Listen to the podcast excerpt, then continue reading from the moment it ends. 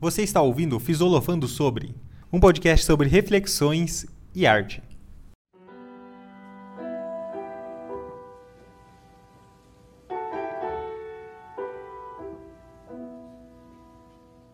Oi, eu sou o Ivan. E eu sou o Eduardo. E hoje, no Fisolofando, a gente vai falar sobre amizade e usar como referência o seriado House. Bom, House é uma série caracterizada como drama. Começou a ser produzida em 2004 até 2012. Ele possuindo assim oito temporadas, era uma produção da Fox, no modelo mais clássico de 40 minutos por episódio, com os intervalos chega ali uma hora. É, hoje ele está sendo transmitido no Brasil pela TV Bandeirantes, às 10 horas da noite, se eu não me engano, diariamente. E está disponível na Amazon Prime, na, se não me engano, também na NetNow. Isso. Eu lembro que antigamente, vou, vou me dedurar aqui por, sei lá, se algum momento o meu ex-chefe for ouvir isso. Quando eu trabalhava numa loja de informática em meados de 2008, House passava no horário do almoço, então eu almoçava, assistia House, e no mesmo canal depois passava Pocoyo, e eu dormia ouvindo Pocoyo.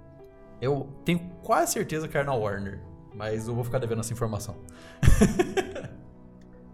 Bom, House, é, a proposta do seriado, já exposta até pelo, pelo diretor, né, com essa confissão de referência dele, seria basicamente o Sherlock Holmes aplicado para um médico, né? Então é um cara muito genial que consegue fazer N deduções a respeito das evidências que ele tem aí na frente dele. Nisso, o House acaba sendo é, um médico focado em diagnósticos. Então ele tem toda a, parte que ele no hospital em que ele trabalha ele tem um centro especializado em diagnósticos que acaba sendo ah, basicamente a referência de, desse hospital no, nesse tipo de tratamento. Então, muitos casos complexos que não há um diagnóstico por aí, eles vão procurar o House sabendo disso.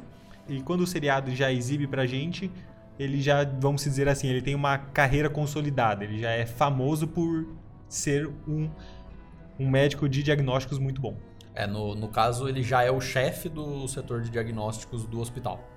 Que... No, já no começo da série ele já é o chefe. Então, tipo, a gente já tá pegando ele, tipo assim, ele já é um cara top na, na área médica. É, ele, ele é chefe desse, desse setor de diagnósticos e tem vários outros médicos à disposição dele, né? Inclusive tem algum. Não lembro em qual temporada exatamente agora, porque assisti muitas vezes picado esse negócio, né? Então, tem alguma temporada que eles têm uma discussão sobre o, o hospital onde se passa todo o seriado, que é um hospital escola, ele acaba tendo essa referência principalmente por causa desse setor de diagnóstico. E eles fazem uma referência falando que é um setor absurdamente caro que trata um, dois pacientes por mês. E que. Só que ele é o diferencial, ele acaba sendo uma vitrine, não por tratamento, mas sim por um, uma especificidade muito grande ali. Né? O House, ele é infectologista e nefrologista, essas são as especializações dele, basicamente. E dentro da equipe dele, ele tem neurologista, ele tem intensivista. Dependendo de cada temporada, ele acaba tendo uma pessoa com uma característica, é, uma especialização diferente, né? É, eu, eu sempre achava que eles eram residentes justamente por isso. Porque tro troca-se os médicos que estão trabalhando com ele por períodos, vamos dizer assim. E na minha cabeça era uma residência que acabava e entrava mais gente nova e beleza, mas realmente são, né? Não, então... tudo isso tem na verdade a ver com a personalidade do House, que é uma personalidade de uma pessoa extremamente depressiva, num comportamento antissocial e egocêntrico, que leva ele a ter problemas de convívio com as pessoas que são principalmente as que são subordinados a ele. Então, nesse contexto, dentro do, do hospital, os principais personagens vão ser ali o House, o melhor amigo dele, que é o Wilson, a uhum. equipe dele e a chefe do hospital, que seria a Cud. Além do, do comportamento antissocial e egocêntrico e depressivo dele, tem uma questão muito forte de um ceticismo dele, e não só um ceticismo com relação à religião ou qualquer outra coisa, mas também com relação às pessoas em si, né? Tanto que o primeiro episódio se chama Everybody Lies. Todo mundo mente. E ele não é uma exceção. entre todas essas pessoas. Exatamente. Inclusive, tem episódios lá na última temporada que ele discute sobre a importância social da mentira para que a sociedade continue existindo. Uma boa, uma existe uma mentira boa, né, na tese dele. Eu, eu não digo que ele defende como uma, uma mentira boa, mas ele, como essencial, ele defende, com certeza. O, o seriado apresenta pra gente já, além do House já ser um médico consolidado, famoso, apresenta também o ponto de vista do Wilson Houses já serem amigos há muito tempo. A gente não vê uma, um desenvolvimento da amizade deles no seriado. A gente já vê essa amizade, vamos dizer assim, madura, com um grau de intimidade estranho. Como é que você classificaria essa amizade entre eles? É, então, como no seriado eles apresentam já, eles já são amigos há um bom tempo. É, meio que eles se conheceram num congresso, né? E em algum episódio perdido ali no futuro, eles, eles contam essa história, né? Que o House encontra o, o Wilson uh, deprimido, precisando beber e precisando de alguém para beber com ele. E o House vai resolver esse problema. Que na época o Wilson tava. Ele acaba de receber os papéis do divórcio, que ele estava casado, e dá aquela desestabilizada no cara, ele tá precisando de alguém e o House percebeu isso. Não me recordo se em algum outro momento da série conta-se essa história de alguma forma diferente, do tipo se o House queria barra precisava de alguma coisa do Wilson na época ou não, que seria bem a cara do House. Mas eu não me recordo, não sei se você lembra de alguma coisa desse tipo. Não, pelo que ele, ele defende só que ele tava afim de alguém para beber. Uhum, é, né? Então, mas na real, assim, é, eu acho muito relativo a gente parar pra pensar no. se é uma um relacionamento saudável ou não. Eu acho que pros dois, como é mostrado na série, são saudáveis pros dois. Uh, eu tenho a sensação que meio que um supre a deficiência, entre aspas, social do outro. O Wilson ele tem uma característica de mais boa pinta na praça, um cara que se comunica bem, um cara que ele tem ele tem um certo nível de preocupação carismático, empático. Isso. Ele é um cara que se preocupa com o paciente, demais às vezes. Ele é um cara que está preocupado, até acho que com o que as pessoas pensam dele, realmente. Por isso ele tem mais esse, esse âmbito de tratar bem e ser cuidadoso. E ele tenta dar isso pro House. Ele tenta fazer o House se cuidar mais, ele tenta fazer o House uh, despertar no House essa, esse carinho por outra pessoa, essa possibilidade de empatia. Humanidade. A humanidade. o Wilson é tipo o grilo do Pinóquio. E ao mesmo tempo o House, por ele ser um cara socialmente isolado que. Não vou dizer nem sem tato. Ele tem muito tato social. Ele não se importa mesmo. Ele né? não se importa, porque ele lê muito bem as pessoas, na genialidade dele, ele lê muito bem as pessoas, ele sabe muito bem o que falar e como uh, como tirar das pessoas o que ele quer. Talvez por manipulação, talvez por convencimento, talvez pelas duas coisas juntas algumas vezes. Tanto que ele convence N vezes os, os médicos que trabalham com ele a fazer coisas que são ilegais. E... Ou, ou, no mínimo antiéticas. É, eu, não, antiéticas sempre. antiéticas eu acho que sempre. É, os ilegais que são mais raros, porque os, os antiéticos eu acho que quase sempre acontece. E mas ele traz um pouco dessa dessa malícia, eu acho, pro Wilson. Ele traz um pouco dessa realidade, porque querendo ou não também faz parte da, do que o, o, o House ele é um mas o, o, House ele é muito ele é muito cético no, no como ele encara as coisas, né? No, na forma realista dele de ver as coisas. Tudo bem, talvez ele olhe sempre pelo lado muito pior, porque gato escaldado tem medo de água fria. Acho que vem daí um pouco esse negócio. E ele tenta trazer um pouco o Wilson em, algum, em muitos casos, né? Tipo, pra ver a situação que tá acontecendo. Ou como o Wilson tá sendo idiota, ou como estão fazendo ele de. tirando proveito dele, ou simplesmente o. porque o House em si tá fazendo alguma coisa que o Wilson não entende, mas que o House defende que tá correto ou não. E vice-versa. O Wilson adiciona para ele a humanidade. E assim como, por exemplo, o Wilson muitas vezes convence o House a pegar um paciente. Talvez porque o House está deprimido, está sem vontade, porque é, o seriado todo gira em torno também do House nunca tá disposto barra interessado em alguma coisa, em algum paciente, em algum caso. E já desde o começo a gente vê o Wilson tentando instigar esse interesse nele. Não, mas esse caso assim, não, mas isso aquilo. E o House responde, ele fala, não, mas já foi feito tal coisa. Ele instiga o House a pegar um caso, a pegar um paciente e tentar tratar. Então, tipo, o, esse estímulo dele também não vai só para a humanidade em si, mas também porque é o jeito que ele sabe que o House se sente útil. O jeito que o House se vê prestativo e acha que acaba dando um, um up na depressão do cara, tá ligado? Tipo, não, não, vai lá, você tá fazendo bagulho. É, é o desafio. O, o, legal pro House é o puzzle, é resolver o problema. E o Wilson tenta fazer isso, instigando ele a pegar caso e coisa do gênero e, consequentemente, tendo um pouco de humanidade mais e contatos, não sei. É, o, o importante pro House sempre é o puzzle, né? Ele, ele salvar ou não a pessoa no meio do caminho é só uma consequência do ele se divertir conseguindo descobrir qual era a treta da pessoa, né? E. Não, eu concordo com você. O principal ali, talvez tentando simplificar um pouco as palavras, seria até uma coisa no sentido de o, o que o que o Wilson leva pro House é justamente o olhar para o outro e o que o House traz para ele era o olhar para si. Colocar ele numa posição um pouco mais egoísta, porque eu acho que esse é um dos problemas que o Wilson tem durante a tratativa com ele em todas as relações que ele vai apresentando, né?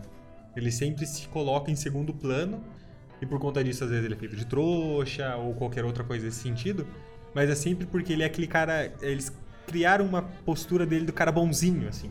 E mesmo no convívio diário bobo entre eles, que é o mais comum, que é a sacanagem, é a, a, a trapaça um, do, uhum. um entre o outro, de ficar fazendo algum tipo de brincadeira, muitas vezes não muito sadia, inclusive, é o que traz o, o Wilson para uma malícia, né? De ele ter que parar para pensar como que ele consegue sacanear o House para se vingar da sacanagem que ele sofreu antes, né? Então, eu, eu diria que assim, claro que pelo House ser um cara egocêntrico e depressivo, ele acaba demandando uma energia muito grande, né? Do Wilson nesse sentido, nessa no ponto de atenção, no ponto de eu acho que assim, de consumo energético mesmo, eu diria, sabe? ATP. Bem simples, assim. Então, acaba que. Eu acho que há uma lateralidade né, dentro de uma relação ali entre eles, mas que é o que talvez a gente deva discutir agora. Se isso não é uma característica de qualquer tipo de relação. Vamos focar, claro, em amizade hoje, que é o nosso tema, né? Uhum. Mas eu acho que é isso, né? Eu percebo, por exemplo, que eu tenho amigos que se eu não for atrás do cara, mandar uma mensagem, falar, pô, você tá bem, vamos marcar alguma coisa, vamos sair e tal, não sei o quê, a pessoa não, não vai vir atrás também. E isso parecia que era uma coisa. Eu sentia antes que era uma coisa de indiferença. E com a maturidade eu comecei a perceber que não, que tem gente que é mais desse sentido e eu percebi que, não, se eu dou, dou importância para essa, essa amizade, eu vou ter que dar sempre esse primeiro start e resolver essa barreira energética para a gente conseguir se encontrar, para a gente conseguir fazer alguma coisa. E todas as vezes que isso acontecesse, vai ser, é, vai ser e foi esse tipo de interação da amizade verdadeira que eu tinha com a pessoa. Então, eu acho que é uma lateralidade nesse sentido de com relação à doação mas também por outro lado, com a profundidade é uma coisa diferente. Vou dar um exemplo. Tem um amigo meu, ele vai, tomara que ele escute isso um dia, é o Pedro. É um cara que assim, se eu não mandar mensagem para ele, ele não vai mandar mensagem para mim. A gente vai ficar um ano sem se falar e qualquer coisa assim. Mas eu não tenho dúvida nenhuma de que se eu mandar mensagem para ele hoje e falar assim, cara, eu tô doente, eu preciso que alguém venha trocar minha fralda, ele vai vir trocar minha fralda, entendeu? é, Obrigado, Pedro. e assim, ele. Eu tenho aqui pendurado na minha parede uma chave do apartamento dele. Porque ele, quando ele comprou um apartamento, ele trouxe a chave e falou assim: olha, você vai ser o meu contato de emergência em Curitiba. Se der uma merda quando eu estiver viajando, você que vai correr lá pra sacudir. pra acudir no meu apartamento. Então, você vê que não tem a ver com o tipo de interação, com a forma e sim com a, a sinceridade que a gente tem na relação, né? Quando o meu avô faleceu, liguei para pro Pedro e contei, né, chorando e tal, assim, pô, aconteceu isso tal, mal pra caramba, ele não deu cinco minutos, ele tava lá em casa e ele falou assim, olha, eu vou levar para você, você para onde você precisar. Então, a gente foi todo fazer essa correria de funerária, dessas coisas assim.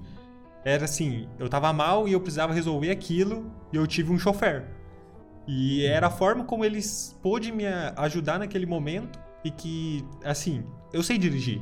Eu tava numa condição que eu conseguiria dirigir, conseguiria.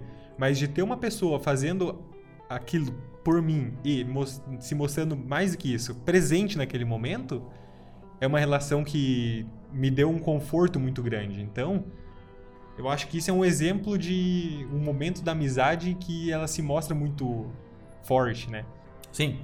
Então, é, a, a, lateralidade que você está falando, eu acho bastante interessante. E eu acho que vem muito baseado no como a gente consegue reconhecer o afeto da outra pessoa. Tem um. Eu vou chamar de livro, porque eu não sei se isso é embasado teoricamente em estudos, em observação e etc. Mas que chama As Cinco Linguagens do Amor. E é basicamente um resumão, pelo menos como eu vejo isso, de como toda interação social acontece, seja ela amorosa ou não. Porque, por exemplo, uh, amigos. Amigos podem passar tempo juntos. Então, por exemplo, tempo de qualidade. Como as duas pessoas percebem esse tempo de qualidade? Que é literalmente um dedicando o seu tempo ao outro. Porém, não necessariamente o jeito que eu expresso esse afeto é o jeito que a outra pessoa percebe como isso. Então, por exemplo, se a gente pensar estados hipotéticos, o Eduardo aqui é um amigo meu, só que ele é muito interesseiro e ele só curte presentes. Então, tipo, eu posso fazer qualquer coisa para ele e ele não vai se importar, ele não vai se relacionar daquilo de uma forma positiva se eu não der uma breja para ele, se eu não comprar um HQ da hora, se eu não der alguma coisa, se não houver uma troca material. Então, ele seria uma pessoa que tem muito o presente, o ato de ser lembrado e receber alguma coisa por isso, como não não por interesse, lógico, interesse é só uma brincadeira, mas é tipo assim, é, é, a forma como ele percebe a importância. A pessoa lembrou de mim e me deu alguma coisa, entendeu? Então, presentes. Uh, tem pessoas que são muito físicas. Uh, elas gostam de abraço, elas gostam de carinho. Uh, é muito comum a gente ver, por exemplo, em homens, inclusive, que quando você encontra um amigo seu que faz tempo que você não vê, você dá aquele puta abraço, você aperta o cara, você dá aquele tapinha nas costas, você fica abraçado, você fala que tá gatão. E tem essas coisas. Mulheres também tem muito isso, de ficar abraçado com a amiga, encostada e coisas do gênero. É um tipo de recepção de afeto, recepção e transmissão de afeto, que é baseada no toque. É tipo um carinho, um, aquela passada de mão na cabeça, igual você faz com seu cachorro. É, o seu cachorro normalmente recebe muito bem, seu cachorro, seu gato, recebe muito bem o afeto em forma de toque físico. Então, tipo, tem, tem essas linguagens. Outras linguagens são atos e serviços que é fazer coisas para outra pessoa, facilitar a vida dela, tipo levar e trazer, não corre daqui a colar quando é necessário, e, e sacudir o apartamento da pessoa que precisa. cozinhar. Cozinhar, exatamente. E a última linguagem, que eu tô falando última só na ordem que eu falei, tá? É, não tem nenhuma primeira, segunda, terceira, tipo, em importância. Mas a outra são palavras de afirmação uma pessoa que recebe bem ou que sempre demonstra uh, o afeto com o cuidado com as palavras, com reforço positivo, com elogios, com se mostrar interessado e, que, e estimular a pessoa, por exemplo, de forma positiva, as coisas que ela gosta. Então tem, tem esses cinco ciclos, esses cinco ciclos, esses cinco tipos de, de demonstração e elas não têm que ser necessariamente iguais para as duas pessoas se darem bem. E você não necessariamente tem que ser um único e exclusivo jeito. Eu acho que é muito plausível encaixar-se com outra pessoa. E se ambas estão legais desse jeito, ok. O Pedro é um cara que desaparece. Pedro aparece, liga pro Eduardo, Pedro. E ele tá esperando o Eduardo dar um call. Mas se o Eduardo dar um call, ele vai aparecer. Ele vai trazer o que? Ele vai trazer uma breja, eles vão sentar e conversar e tá resolvido. E o Eduardo não necessariamente tem que ser o cara que ele precisa que traga alguma coisa. Porque eu dei de novo o exemplo que, de presente pro Eduardo e eu não tô querendo falar que ele é um interesseiro. Mas uh, o Eduardo ele pode ser um tipo de amigo que é o que dá palavras de reforço, por exemplo, com uma outra pessoa. E eu acho que é muito do como casa essa situação. No caso, pensando, voltando um pouquinho pro House e pro Wilson, eu vejo muito House como palavras de reforço. Ele doa como palavras de reforço do jeito duro dele, vamos dizer assim, porque ele tem palavras de reforço que são muito mais provocativas, mas talvez manipulativas do jeito dele para fazer o Wilson perceber coisas e perceber sobre ele mesmo, enquanto o Wilson é uma pessoa que é de serviço. O Wilson faz as coisas pro House. Ele vai buscar ele bêbado, vai pra casa dele fazer uma inspeção, ver se tem remédio, vai com o escondido nas paredes, coisa do gênero. Então, tipo, eu vejo um pouco dessa, desse tipo de troca e não que necessariamente seja sempre assim. O Eduardo é sempre o cara que faz tempo de qualidade. Não, ele pode ser com tempo de qualidade com uma pessoa que recebe melhor isso e ele curta outro tipo de situação. Então, tipo, eu, eu gosto de pensar nessa, nesse tipo de mecânica muito maleável. Porque eu acho que as interações são muito maleáveis entre pessoas a gente não tem como ter aquela velha falácia que a gente tem de criança. Ah, como é o, a sua namorada ideal, a sua amigo, seu amigo ideal e coisa do gênero. E saindo do carnal, que era o que a gente conseguia descrever na infância, do tipo, ah, eu quero uma namorada assim, assim, assado, pá, não sei o que lá. A hora que você começa a entrar no âmbito emocional e social da coisa, uh, as coisas ficam muito mais genéricas. Porque quando você pensa no tipo, que tipo de pessoa você quer por perto, você não quer uma pessoa que te dê presentes e que compre um carro para você e coisa do gênero. Você normalmente tem um conceito básico do tipo, eu quero uma pessoa que seja parceira, ou eu quero uma pessoa que me ajude, ou eu quero uma pessoa que eu possa contar. E eu posso contar tem milhões de sentidos. Uma pessoa que eu posso contar quando eu preciso de um ombro amigo, ou quando eu preciso de ajuda, ou quando eu só quero alguma coisa. Eu quero não estar tá sozinho hoje, eu quero conversar com alguém. Então, tipo, eu, eu vejo muito que a hora que a gente entra também nesse âmbito, a gente não tem uma preferência fixa. E a gente acho que encontra esses, essas nuances aleatoriamente nas pessoas. Nesse ponto, eu acho que até amizades são uma coisa complementar, né? Porque tem pessoas que a gente tem um determinado tipo de interação e dependendo do nosso humor do dia, vamos dizer assim, você acaba. Nossa, eu, hoje eu precisava conversar com determinada pessoa, né? A gente já se pega às vezes falando isso. É, eu já me, já me percebi, por exemplo, quando eu tô com algum pensamento que já é controverso na minha cabeça, às vezes eu quero interagir mais com algum amigo que é mais provocativo, que é já para a, a questão ser trabalhada da forma mais é, áspera possível, vamos dizer. Enquanto que é o tipo de amizade que às vezes eu evito num dia que eu tô mais para baixo, num dia que eu, não, que eu tô já querendo descansar a cabeça porque eu já, já, já fisolofei demais sobre alguma coisa, né? Então acho que isso é uma coisa bem diferente, né, com a forma como a gente interage. Além disso, é, eu gostei de uma coisa que você falou sobre a gente se adaptar com a pessoa que a gente está lidando. Eu acho que isso é interessante, porque às vezes você perceber a forma como uma pessoa leva a amizade ou como é que ela interage com os amigos dela faz com que até a sua forma de interação com ela seja mais gratificante, mais sincera, mais tranquila. Você pode, de certa forma, perceber com, de que forma você pode interagir com essa pessoa, de que forma você pode confiar nela.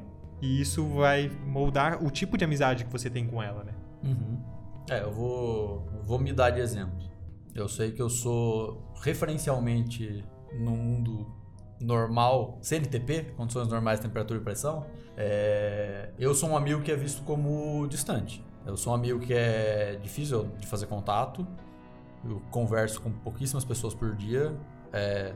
pouquíssimas pessoas amizade, né? Tipo, amigos. Eu falo com pessoas por conta de trabalho, etc. Mas eu sei que se eu ficar, tipo, uma semana de férias, eu me comunico com poucas pessoas. Já eu sou o contrário, assim. Eu já, já eu lembro, por exemplo, de férias minhas que eu marcava.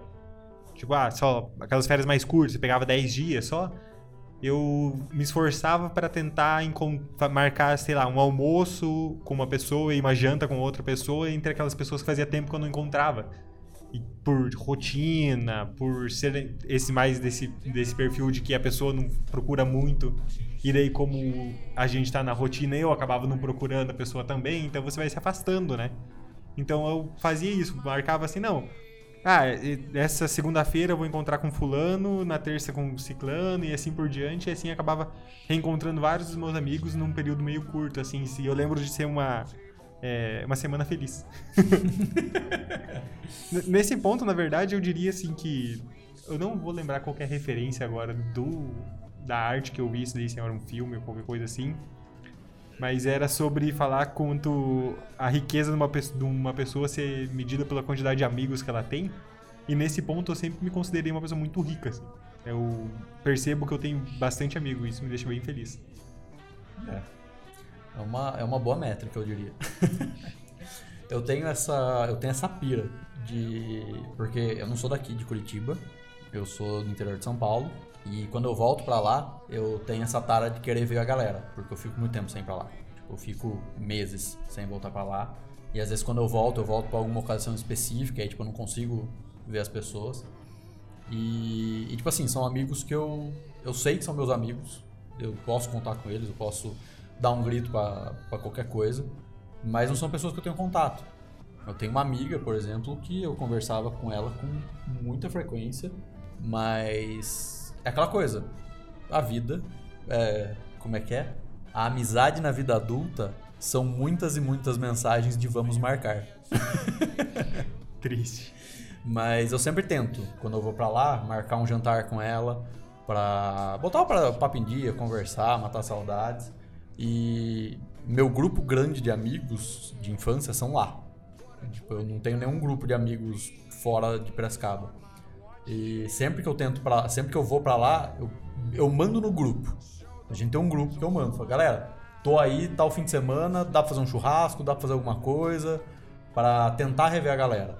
Porque eu me, eu me sinto fora do ciclo de amizade por saber que eu sou uma pessoa distante.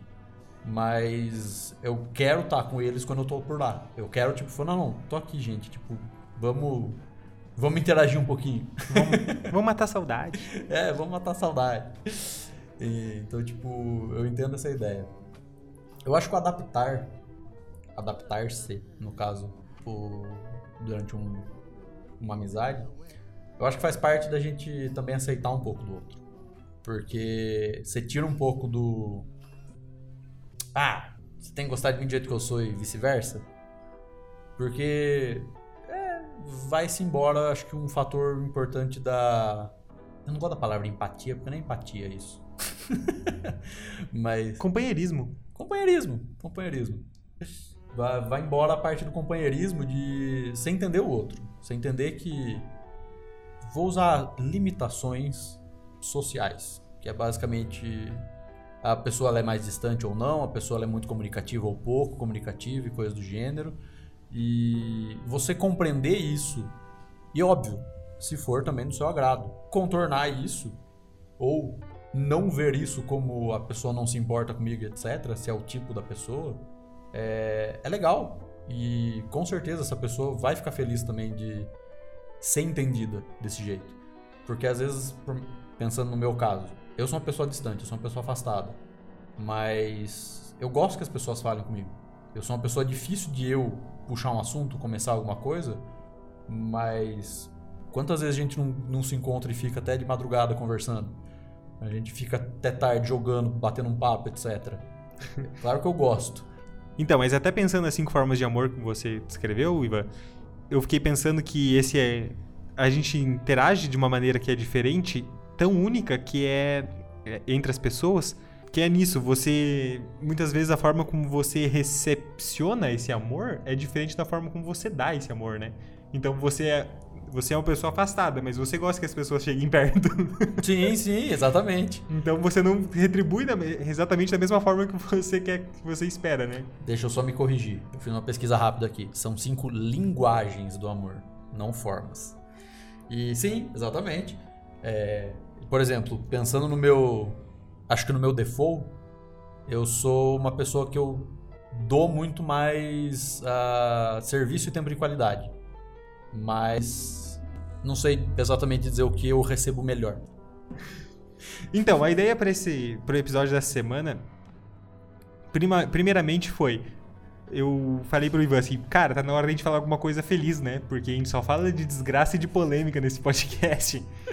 e daí, quando a gente foi pensar em uma coisa para falar feliz, eu acho que uma das primeiras coisas que veio na minha cabeça foi amizade e amor, basicamente, né?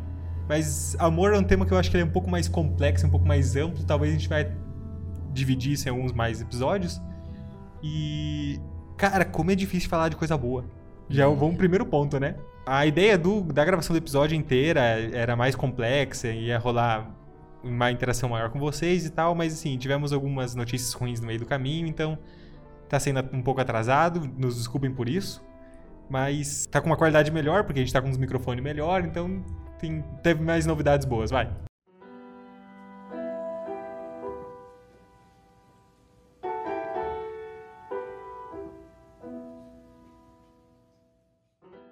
Então, na interação que a gente teve com vocês pelo Instagram, a gente teve, e por WhatsApp também, a gente teve algumas respostas sobre é, momentos importantes da amizade que as pessoas viveram ou que, que, que, vivenciaram de qualquer forma, né? Mas às vezes se doando, às vezes é, recebendo alguma, algum gesto grande e tal. E acho que uma coisa que me chamou mais atenção, inclusive a gente até mudou o roteiro desse episódio por conta disso, foi como que é relevante alguns pontos da, de amizades que eu, eu, quando eu fiz a proposta, eu tava pensando assim, ah, eu quero trazer alguns exemplos de umas histórias grandes, do tipo, nossa, aconteceu tal coisa e esse meu amigo aqui me ajudou de tal maneira, ou então, putz, aconteceu tal merda com um amigo, eu fui lá socorrer ele e tal. Que são, assim, episódios que são muito claros de você lembrar de uma amizade e pensar assim, pô, aconteceu tal coisa e tal pessoa me ajudou, né? Porém, eu comecei a perceber que tinha algumas amizades que eu dou muito valor na minha vida e que eu não tinha nenhum desse tipo de episódio que era tão claro assim. E, e eu acabei fazendo um exercício mais de reflexão, percebendo que a amizade com essas pessoas elas estavam muito mais num pequenos gestos diários e quanto que isso foi consolidando uma amizade muito sólida, né? Então, eu comecei a perceber que às vezes a forma como a gente interage, além de intensidade, tem até uma. Pode ser até por uma dosagem mais fitoterápica, vamos dizer. de amizade, né? Só pra não falar homeopática. é porque daí não resolvia, né? Mas, nesse ponto, Ivan, você acha que o que transmite uma amizade forte são os grandes gestos ou são os pequenos gestos diários? Não sei, na realidade eu acho que eu acho que aí a gente volta pro as linguagens, porque eu acho que memorável é alguma coisa que sempre marca, sempre vai talvez dar um, uma lembrança de carinho, alguma coisa assim para para pessoa ou para as pessoas envolvidas. Mas alguns relatos que eu tive são justamente dos pequenos atos, justamente do ah, a pessoa a pessoa me escuta tocar e fala se tá legal, se não tá. A pessoa me traz um doce de vez em quando. enfim, a pessoa repara em cortar o cabelo, em o que, que tá diferente, alguma coisa. A pessoa percebe mudanças de humor e se importa, pergunta. Então, tipo, eu tive esses relatos de coisas que parecem pequenas, mas que são atenção, são são uma pessoa que está conectada com você de alguma forma e, e tem para você algum nível de importância, seja ele pequeno ou grande, e seja ele com pequenos gestos ou não. Então, tipo, para mim, para mim, sendo bem sincero, eu gosto do eu gosto do reparar. A pessoa que consegue perceber nuances em como eu tô me comportando ou o que tá acontecendo comigo ou porque eu tenho, eu tenho uma amiga que ela percebe muito bem uh, quando eu tenho uma mudança de humor, por exemplo, e o que acontece, o porquê eu tive essa mudança de humor. Ela consegue botar o dedo na ferida, sabe? Tipo, porra, mas. É, isso aí, né? Não é isso. Essa raiva sua não é porque você, pelo que você tá falando e coisas assim. E isso, isso é uma. Esse é um pequeno gesto, entre aspas, que é o perceber. A pessoa que tem essa atenção às suas nuances, às suas coisas pequenas. Eu acho que isso só é possível quando você tem uma determinada sensibilidade e intimidade com a pessoa, né? Então, só para você ter isso já significa que você tem que conhecer e se importar com a pessoa, né?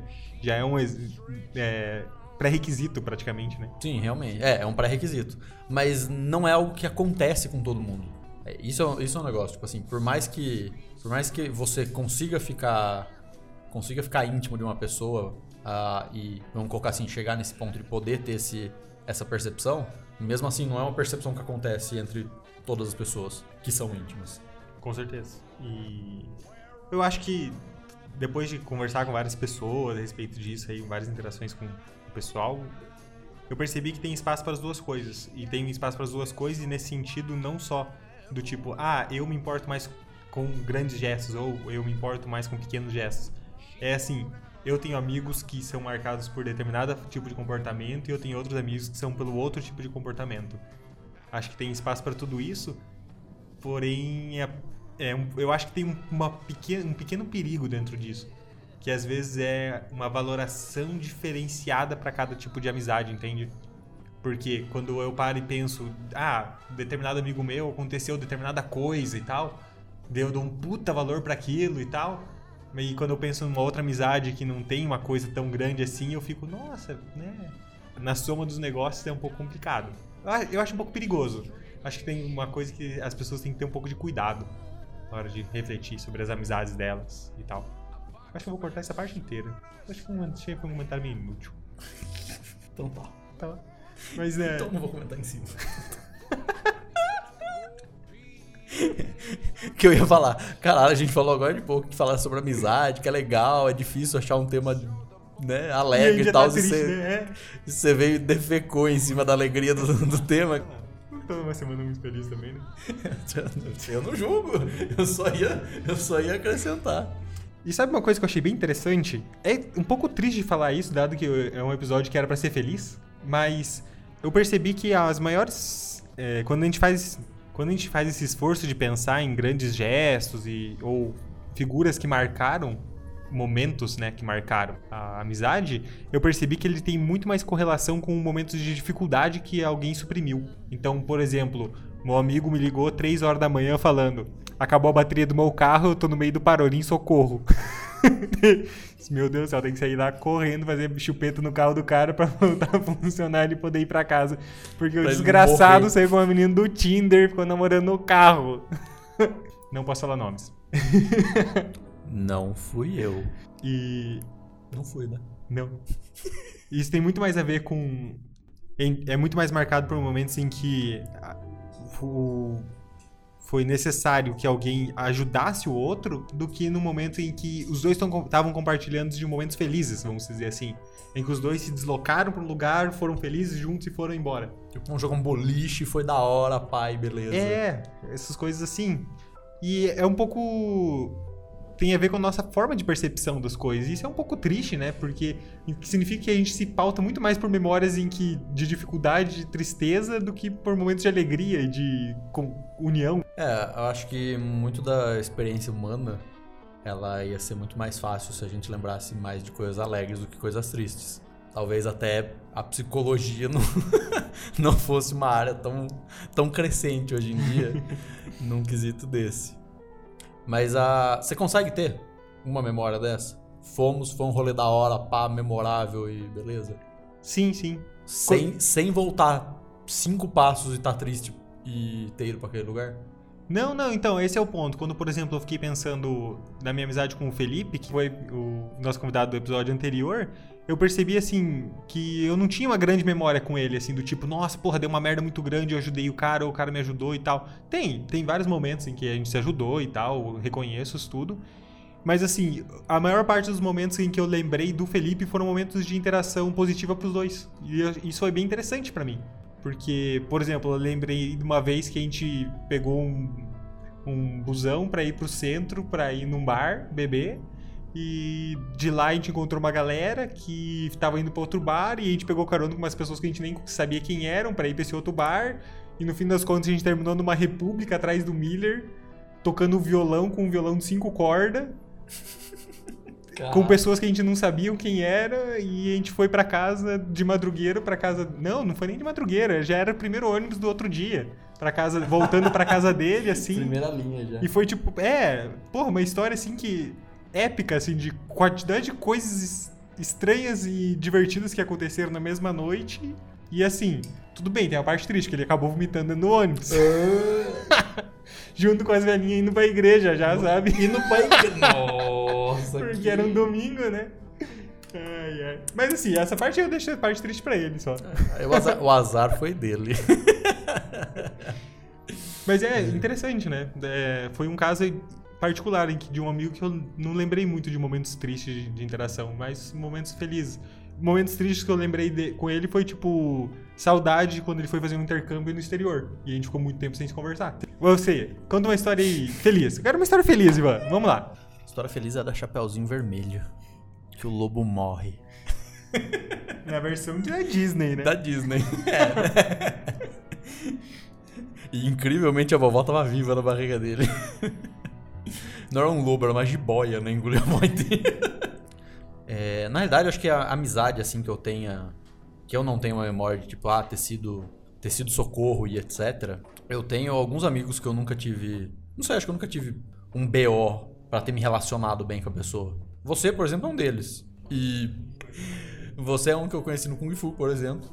E as minhas memórias com você são de boa. São tipo assim. É... Você me ensinando as coisas de breja, a gente jogando até tarde. E rolês assim, tipo. pequenos, mas que são da hora. E boa parte dos meus amigos eu tenho essas memórias assim. Eu tenho, acho que. É que eu sou o tipo de pessoa que eu. Eu socorro. Então, tipo. Sei lá. Eu acho que eu acabo eu sendo muito mais a pessoa que aparece quando alguém tá na bad do que. Eu receber uma ajuda quando eu tô na bad. Eu tenho algumas memórias, tipo essa, essa amiga que, que percebe e mete o dedo na ferida. E você sabe de quem eu tô falando, que se você está me ouvindo. Mas normalmente eu tenho memórias boas com as pessoas desse tipo. E inclusive até acho que eu não encaro tão puta, era um momento bad, porque eu me vejo tipo assim, para mim eu tô eu tô fazendo um negócio da hora. Então, por mais que eu saiba que seja um, uma bad de alguém que eu tô socorrendo, tipo, eu me sinto bem. Eu não fico com aquela coisa de tipo, porra, mano, tem que ajudar e pá, não sei o que. Não, tipo, eu, eu fico feliz em, em poder estar tá ali, em poder estar tá quebrando um galho. Então, tipo, não sei. Acho que para mim é muito é muito desse tipo. eu tenho dois relatos. Um relato é sobre a, os atos simples, que são uma pessoa que tinha pouco contato com pequenos gestos, vamos dizer assim, e um pouco de atenção, um pouco de. Enfim, uma, uma amizade sincera, na realidade, que fez diferença. Então, uma pessoa que recebia às vezes um chocolate, é, perguntava alguma coisa e recebia uma resposta sincera, se achava que estava sendo besta ou se achava que estava que tava engraçado ou que estava legal e coisa do tipo. E isso é muito mais marcante para essa pessoa do que, sei lá, socorrer alguém que tá perdido no meio do mato e em outra cidade, né, senhorita, que também deve estar tá ouvindo. Mas que também é, que também é interessante. Um outro que eu achei bastante legal, que eu ainda não contei pro Eduardo também, talvez talvez trigue alguma outra coisa, é um tipo de relacionamento em que receber ajuda sem ser pedida e a pessoa reconhecer que está recebendo uma ajuda desse jeito. A pessoa. Vamos colocar assim. A pessoa precisava de ajuda, só que não foi atrás de ninguém, tava se virando sozinha. E essa amiga foi atrás dessa pessoa e dá toques ou uh, mexe algum jeito, tipo, dessa pessoa receber ajuda. E então, tipo assim, é mexer com. não ajudar diretamente essa pessoa, mas saber o que essa pessoa precisa e dar uma ajuda para ela, de alguma forma. Isso eu achei bastante interessante. Que é o ajudar o outro, só que sem ser você tá ali. Sem. É, como é que a Phoebe falava no Friends? É, não existe uma ajuda altruísta, né? Sem, sem o seu interesse no meio. E eu vi muito isso como se fosse desse jeito. Tipo, eu tô fazendo uma pessoa receber ajuda sem ser diretamente por mim. Sem essa pessoa saber que sou eu que tô ajudando, ou enfim.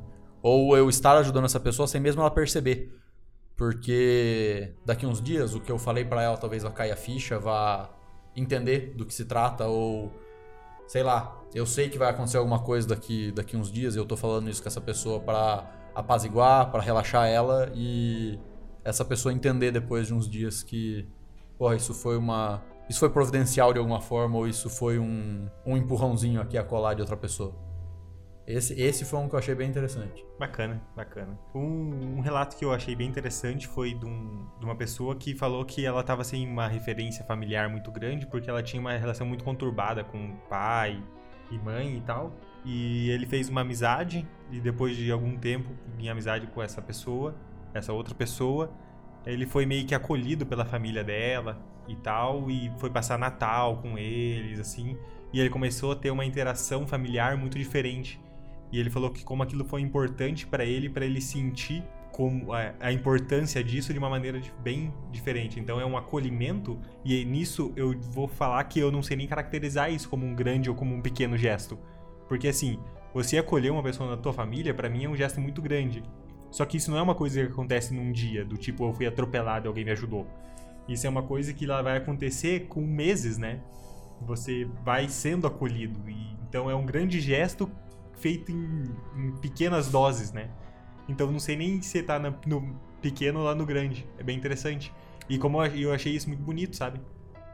Eu acho que ele é um grande gesto de feito de pequenos. Exatamente. Acho que, eu... acolher, acho que acolher alguém na, num âmbito familiar, e familiar que eu digo não é pai, mãe, etc. É assim, do tipo. Um acolhimento de. Você não precisa ser de sangue, ou você não precisa ser literalmente um pai ou uma mãe para acolher uma outra pessoa e coisa do gênero. E sim é você ser acolhido num grupo, indiferente de qual seja. Ele é sempre um grande gesto, mas que é formado por pequenos. Pequenos abraços aqui a colar, pequenos, uh, pequenas interações que vão te fazendo ser parte daquilo de novo. Ou daquilo pela primeira vez, se for o caso. Pois é. E muito significativo. Acho que são um dos mais talvez seja um dos, um dos mais modificadores assim para a vida é você você sentir um acolhimento que é que é nesse nível de se importar com esse sei lá acho que desenvolver esse amor familiar por por outras pessoas é muito mais marcante acho para para nossa vida. Com certeza. E eu acho que a gente é uma boa forma de a gente terminar. Eu acho sim. Porque foi feliz olha só. Né? Então, muito obrigado por ter ouvido a gente até agora. E desculpem o atraso desse episódio. E sejam felizes. Fiquem bem, cuidem de quem vocês amam. E abraço. Alô, Madureira! Alô, bateria! Ô, só!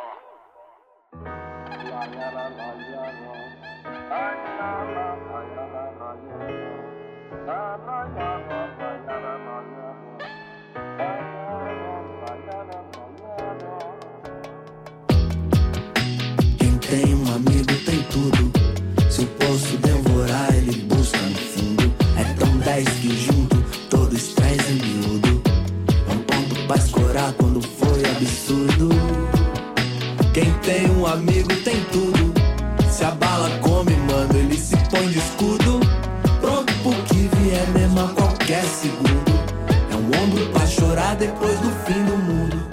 Ser mano igual Gil e Caetano nesse mundo louco é pra poucos, tanto sufoco insano encontrei. Voltar pra esse plano e vamos estar voltando. É tipo rococó barroco em que aleijadinho era rei. É presente dos deuses, vimos quantas vezes, como em catequeses. Logo perguntei pra Oxalá e pra Nossa Senhora: em que altura você mora agora? Um dia lhe visitarei ser mano igual Gil e Caetano. Nesse mundo louco é pra poucos, tanto sufoco insano encontrei. Voltar pra esse plano e vamos estar voltando. É tipo um rococó barroco em que aleijadinho era rei. É, presente dos deuses, rimos tantas vezes. Como em catequese, logo perguntei pra Oxalá e pra Nossa Senhora. Em que altura você mora? Agora um dia lhe visitarei. Tantas idas e vindas cantam histórias lindas. Samba que toca ainda, camba desde cabinda. Classe Aruanda brinda, plantas, água e moringa. Sabe um bamba no fim da acampa no colo da Jean de volta como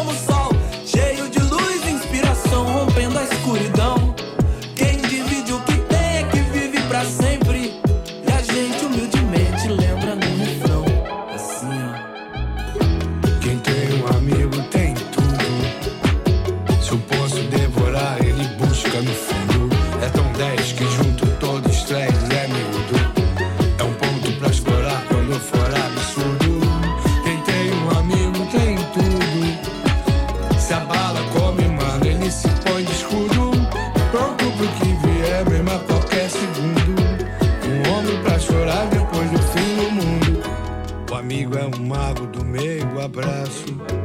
É mega fago, abrigo em laço. Oásis nas piores fases, Quando some o chão e as bases. quando tudo vai pro espaço. É isso. O amigo é um mago do meio, abraço. É mega fago, Abriga em laço, oásis nas piores fases. quando some o chão e as bases, quando tudo vai pro espaço. Valeu, Emicida, obrigado aí. Mais uma vez. Valeu, amigos. É a terceira vez, hein? Valeu, professor Zeca Pagodinho. Amigo na praça é melhor que dinheiro no bolso, mano. É isso mesmo. Amigo tem tudo. Valeu, meu eterno parceiro, Wilson das Neves. O orixá que tivemos a honra de conhecer em vida. Ô sorte. Quem tem um amigo tem tudo. Se eu posso devorar,